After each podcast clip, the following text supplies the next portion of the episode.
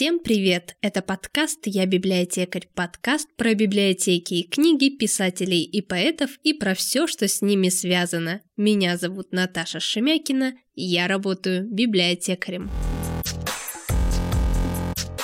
Мы продолжаем серию подкастов на тему космоса и науки. Спецблог «Космический апрель». В нашей библиотеке, как и почти в любой другой, есть множество научно-фантастической литературы.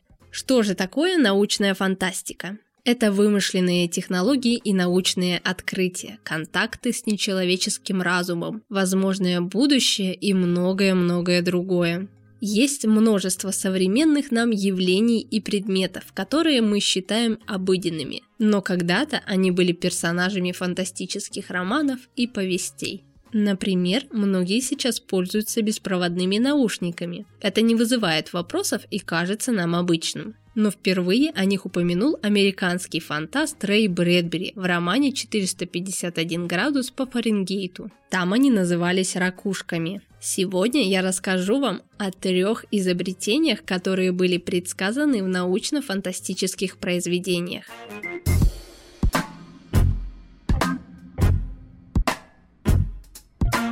Номер 1. Солнечный парус. Один из основоположников жанра научной фантастики – французский писатель Жюль Верн. Если вы читали его роман «С Земли на Луну прямым путем за 97 часов 20 минут», то представляете, насколько точно писатель предвидел космические путешествия. В 1865 году он предсказал будущее, где человечество начало использовать космические корабли, приводимые в действие солнечным светом. Его описание совпадает с технологией, известной сегодня как солнечные паруса. Прошло всего лишь 128 лет с написания романа, и в феврале 1993 года в рамках проекта «Знамя-2» на российском космическом корабле «Прогресс М-15» было произведено первое развертывание солнечного паруса в космосе. Что же такое солнечный парус? Это приспособление, использующее давление солнечного света или лазера на зеркальную поверхность для приведения в движение космического аппарата.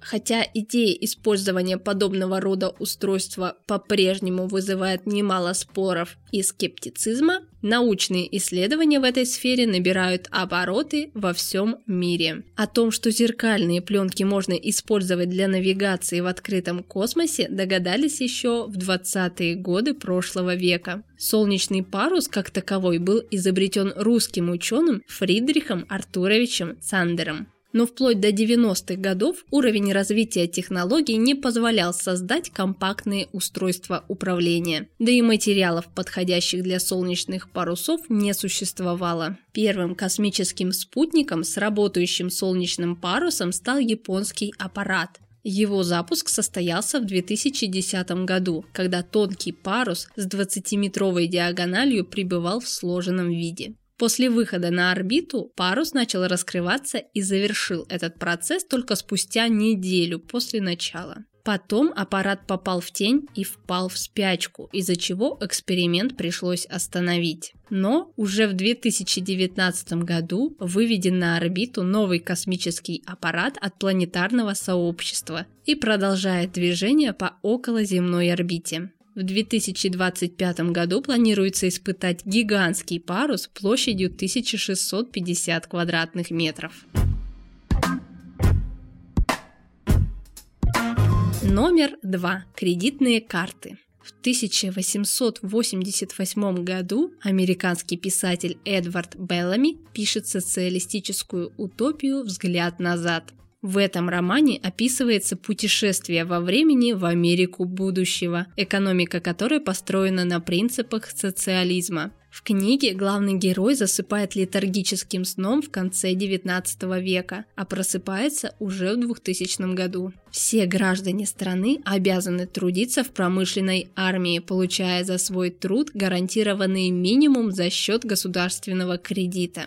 Но не наличными деньгами, они были изъяты из оборота, а специальными картами, судя по описанию, такими, которые сейчас называются дебетовыми. В начале года каждый гражданин получает на свой счет определенную сумму, которую может использовать при наличии специальной карты. Расплатиться такой картой американец 2000 года по версии Беллами мог в любой точке страны, в огромных магазинах для получения всего необходимого, что делает предсказание еще более точным. Огромные магазины из этого произведения очень похожи на современные супермаркеты. Кстати, любопытно, что в России книга «Взгляд назад» была переведена и выдержала 7 изданий, последняя в 1918 году. Беллами относил появление банковских карт и супермаркетов к 2000 году, а первые пластиковые карточки появились в 1959 году. Первая кредитная карта общего назначения выпущена в 1966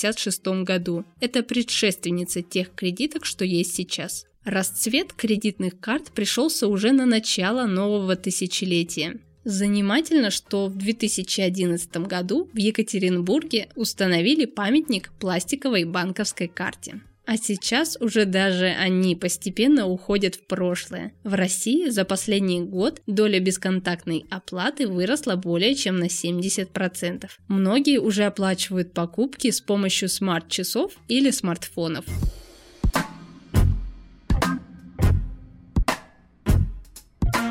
Номер 3. Интернет. Марк Твен. Да-да, трудно назвать этого американского писателя научным фантастом в классическом смысле этого слова, но все-таки несколько фантастических произведений он создал. И среди них рассказ из Лондонской таймс за 1904 год, написанный им в 1898 году. Свое изобретение, которое обладает всеми признаками современного интернета, писатель назвал телеэлектроскоп или всемирный телефон. Герой рассказа Клейтон получает его в свое распоряжение. Вот что он может делать. Аппарат достали и подключили к международной телефонной сети. Теперь Клейтон день и ночь звонил во все уголки земного шара, смотрел на тамошнюю жизнь, наблюдал разные диковинные зрелища, разговаривал с людьми, и благодаря этому чудесному изобретению ему стало казаться, что у него выросли крылья, и он может лететь куда хочет. Ничего не напоминает?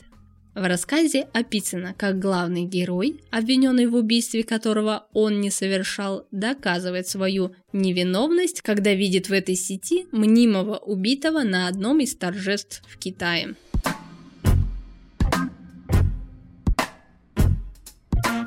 На сегодня это все. Конечно, таких открытий гораздо больше. Читайте фантастику, спрашивайте произведения в библиотеках своего города, делитесь своими впечатлениями. Это был подкаст «Я библиотекарь». Подписывайтесь на наш канал, ставьте лайки, пишите комментарии и до встречи в следующем выпуске.